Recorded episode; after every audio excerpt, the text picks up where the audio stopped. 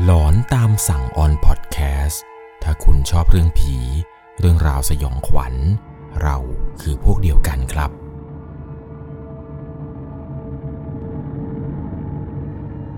สวัสดีครับทุกๆคนครับ ขอต้อนรับเข้าสู่ช่วง หลอนตามสั่ง อยู่กับผมครับ 11LC เจ้าเก่าเช่นเดิม เรื่องราวในวันนี้ครับ เป็นประสบการณ์ผู้ฟังทางบ้านถึง 2 เหตุการณ์เลยครับ ผมขออนุญาตแยกเป็น2 part นะครับ part แรกเนี่ยเป็นเรื่องของเพื่อน ส่วน part ที่2เนี่ยจะเป็นเรื่องของแฟนครับสอง part นี้เนี่ยสาเหตุที่ผมต้องแยกกัน เพราะเนื่องจากว่า มันเป็นเรื่องราวของผู้ฟังทางบ้าน 2 ท่านครับที่ไม่ได้มีส่วนเกี่ยวข้องอะไรกันเลยนะครับ แต่ว่าเขาเองเนี่ยส่งเรื่องราวมากันแล้ว ปรากฏว่า เรื่องที่เขาส่งมาเนี่ยครับ มันมีความเหมือนและคล้ายคลึงกันพอสมควร กับเรื่องราวของเพื่อนและก็แฟน ใน EP นี้นะครับก่อนจะเข้าไปรับชมรับฟังกันเนี่ยจะต้องบอกก่อนว่าต้องใช้วิจารณญาณในการรับชมรับฟังกันให้ดีๆ เพราะเรื่องราวในวันนี้เป็นประสบการณ์ที่เกิดขึ้นจริงกับผู้ฟังทางบ้าน เรื่องแรกครับในเรื่องของเพื่อนก่อน เรื่องเพื่อนนี้ครับผู้ฟังนามสมมติที่ว่าคุณจอยเนี่ยได้ส่งเข้ามา ต้องพาทุกคนย้อนกลับไปประมาณ 15 ปีที่แล้วเห็นจะได้ คุณจอยเนี่ยมีบ้านอยู่หลังหนึ่งครับอยู่กับพ่อกับแม่ในกรุงเทพ ทุกๆ วันเนี่ยเธอจะต้องตื่นมาทำขนมครับประมาณตีห้าครึ่งครับพ่อกับแม่เนี่ยจะพาเธอนั้นทำขนมไทยไปขาย โดยปกติแล้วเนี่ยพ่อก็จะมาปลุกประมาณตีสี่กว่าๆเกือบตีห้าบ้างอะไรบ้าง ทุกๆวันเนี่ยเธอจะตื่นเช้ามากครับเพื่อมาช่วยพ่อกับแม่เนี่ยทำขนมไทยไปขาย แต่มีอยู่คืนหนึ่งครับ เป็นคืนปกติเป็นเหมือนกับทุกวันที่ผ่านมา วันนั้นเนี่ยเธอเข้านอนประมาณ3ามทุ่มครึ่งครับ ก็นอนหลับไป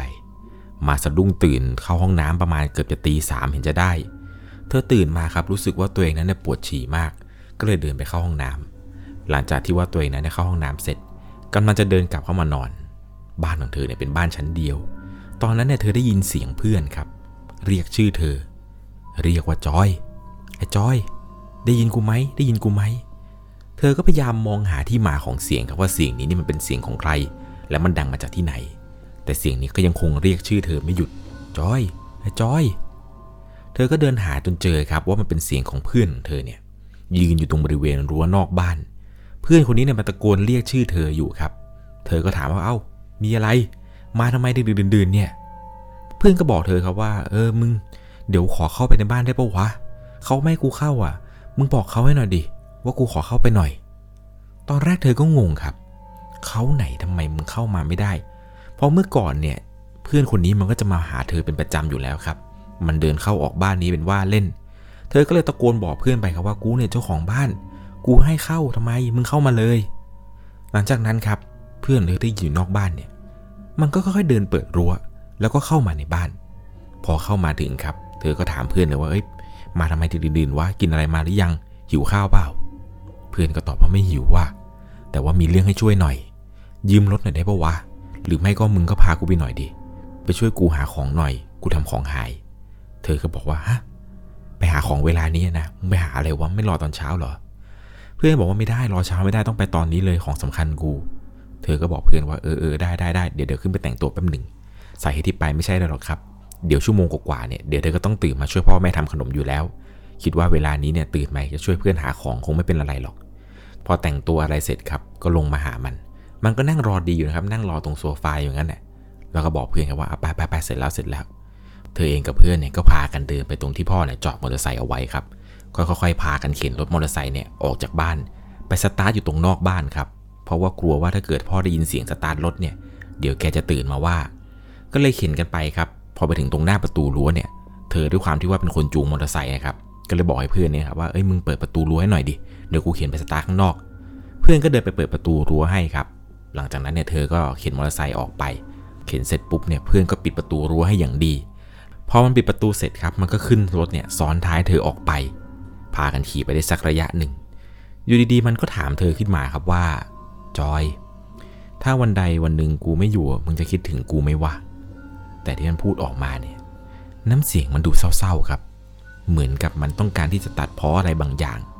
เธอก็เลยถามเพื่อนกลับไปครับว่าแล้วมึงจะไปไหนหรอวะ จะกลับต่างจังหวัดหรือไง แต่มันตอบมาเพียงแค่ว่า ช่างมันเถอะ หลังจากนั้นมันก็พูดต่อครับว่า เดี๋ยวมึงขี่ไปเรื่อยๆนะ เดี๋ยวไปจอดตรงปากซอยตรงนั้นน่ะ กูทำของหายแถวนั้นแหละ พอไปถึงยังจุดที่มันให้จอดนี่แหละครับ เธอก็จอดรถ แล้วก็ถามมาว่าไหนอะทำอะไรหาย มันบอกว่ามันทำนาฬิกาข้อมือหาย แต่ตอนที่ว่ายังไม่ทันลงจากรถเนี่ยครับ เธอเนี่ยหันไปเห็นตรงที่ถนน ตรงนั้นเนี่ยมันมีเศษกระจกกระจัดกระจายเลย แล้วมันก็มีรอยคราบคล้ายๆกับเป็นคราบเลือดนะครับกองแห้งกลางอยู่ตรงนั้นเลย เธอก็เลยบอกเพื่อนครับว่าเฮ้ยมึง มึงเห็นคราบที่ถนนปะวะน่ากลัวว่ะ กูว่าเดี๋ยวเราค่อยมาหาตอนเช้าได้ไหมแม่งกูกลัวว่ะมึง เดี๋ยวตอนเช้าค่อยมากันใหม่ละกัน หลังจากนั้นเธอก็ไม่รอเพื่อนตอบครับ เธอก็ขี่รถออกมาเลยพอขี่ไม่ได้สักพักหนึ่งครับ พามันวนกลับเข้าไปจะกลับไปที่บ้านแล้วแหละ แต่อยู่ๆเนี่ยมันก็ถามเธอขึ้นมาด้วยน้ำเสียงนิ่งๆ ดูเย็นๆเหมือนไม่มีอารมณ์เลยครับ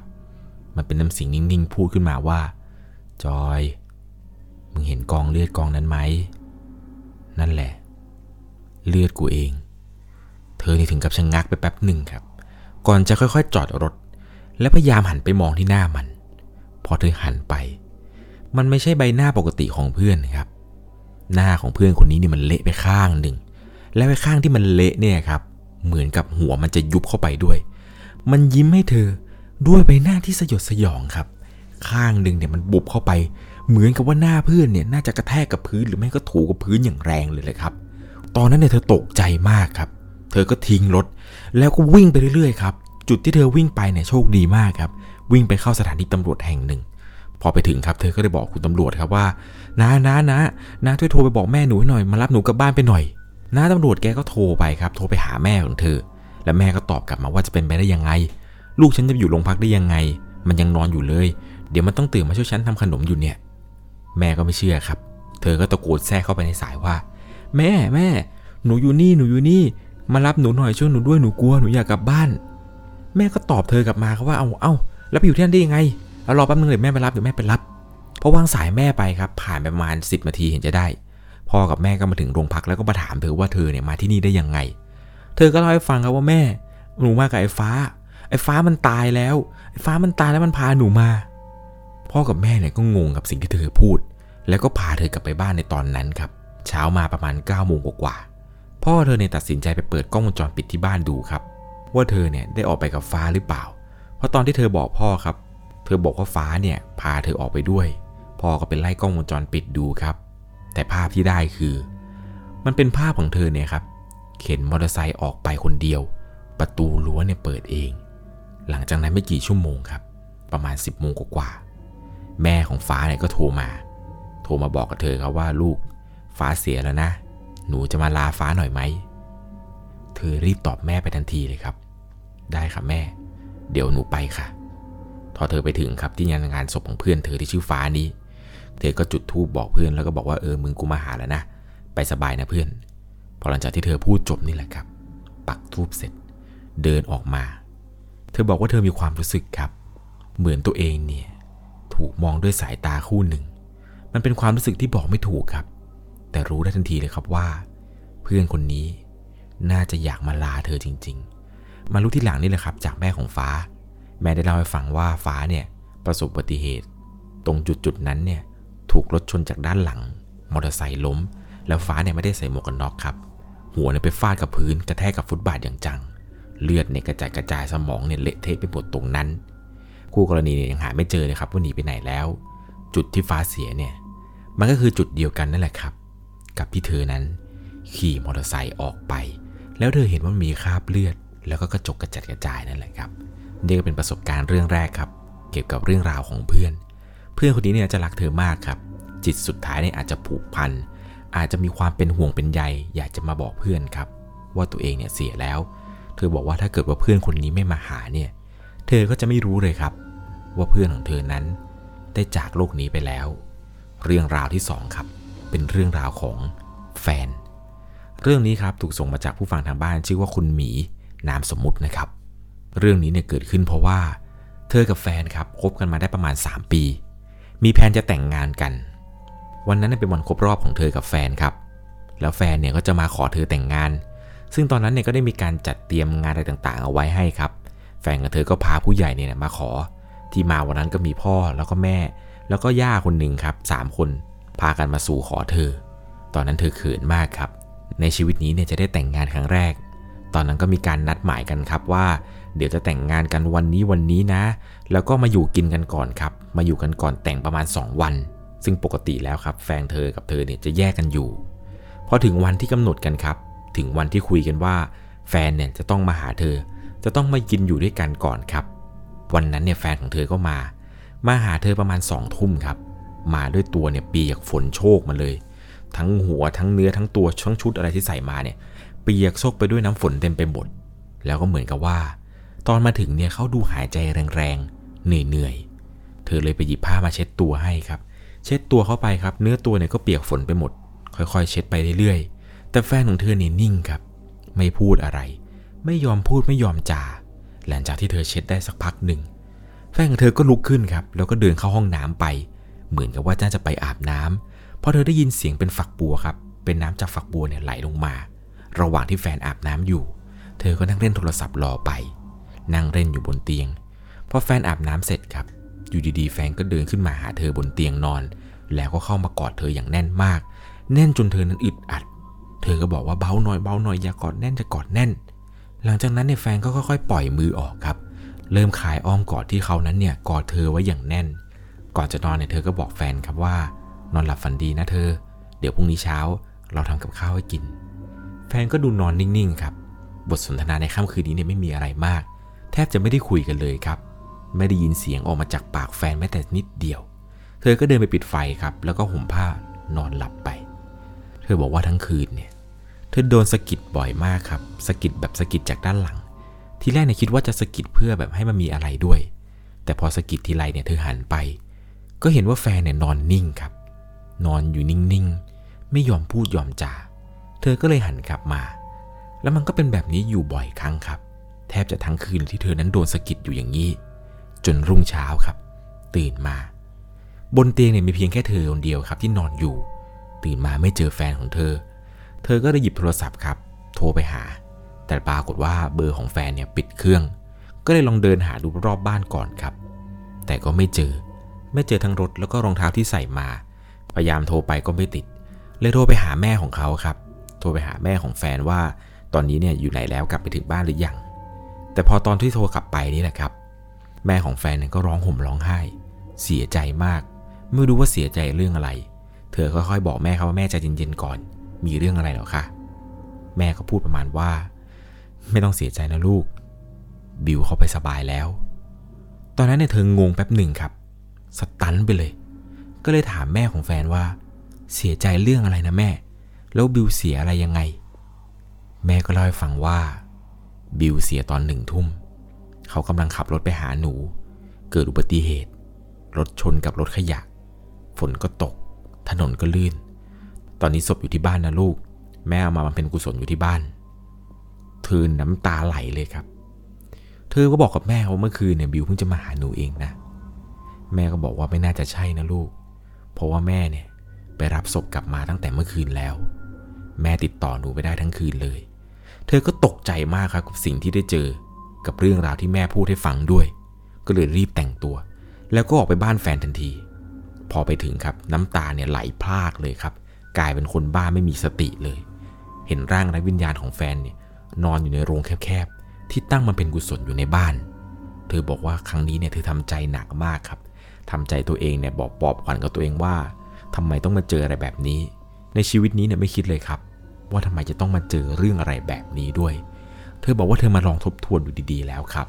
เหตุการณ์หลังจากที่แฟนอาบน้ำออกมา แล้วกลับขึ้นมานอนบนเตียงเนี่ย ในคืนนั้นเธอลืมฉุดคิดไปอย่างหนึ่งครับ เสื้อผ้าที่แฟนใส่ มันเป็นชุดเดียวกันครับ กับชุดที่เขานั้น มาหาเธอในลักษณะที่เสื้อผ้าเปียกปอน แต่ตอนที่ขึ้นมาบนเตียงเนี่ยครับ ชุดนั้นไม่เปียก กลับมาเป็นสภาพเหมือนเดิม เธอบอกว่าพอนึกถึงทีไรเนี่ยก็ขนลุกทุกทีเลยแหละครับ ไม่คิดว่าเรื่องราวเกี่ยวกับพวกจิตสุดท้ายเนี่ย มันจะมีอยู่จริง ทั้งสองเรื่องราวเลยครับ ทั้งเรื่องเพื่อนแล้วก็เรื่องแฟนที่ผมเล่าให้ฟังในวันนี้เนี่ย มันเป็นเรื่องของดวงจิตที่แบบว่า เป็นดวงจิตสุดท้ายที่เขาได้คิด และเขาอยากจะไปจริง ๆ ถึงแม้ว่าร่างครับ ร่างกายจะไม่อยู่ก็ตาม แต่วิญญาณและจิตนี้ยังคงห่วงหา ยังต้องการที่จะไปเนี่ย เขาอาจจะไปโดยที่เขาเนี่ยไม่รู้ครับ ว่าเขานั้นเสียชีวิตไปแล้ว ร่างเนี่ยตาย แต่วิญญาณเนี่ยยังคงอยากจะไปหาอยู่ จริง ๆ มันมีเรื่องข้อสังเกตอยู่ข้อหนึ่งครับ เป็นเรื่องที่พ่อของผมเนี่ยเคยบอกไว้ให้ฟังว่าถถ้าเกิดว่ามีเพื่อนนะครับ หรือมีคนรู้จัก หรือมีใครก็ตามครับที่เราเนี่ยผูกพันกับเขา ถ้าเกิดมาหาในตอนกลางดึก หรือมาหาในลักษณะที่แปลกๆเนี่ยให้ดูที่เท้าก่อนเลยครับ ถ้าเท้าลอยหรือเท้าไม่ติดพื้นเนี่ยให้คิดเอาไว้ก่อนเลยว่า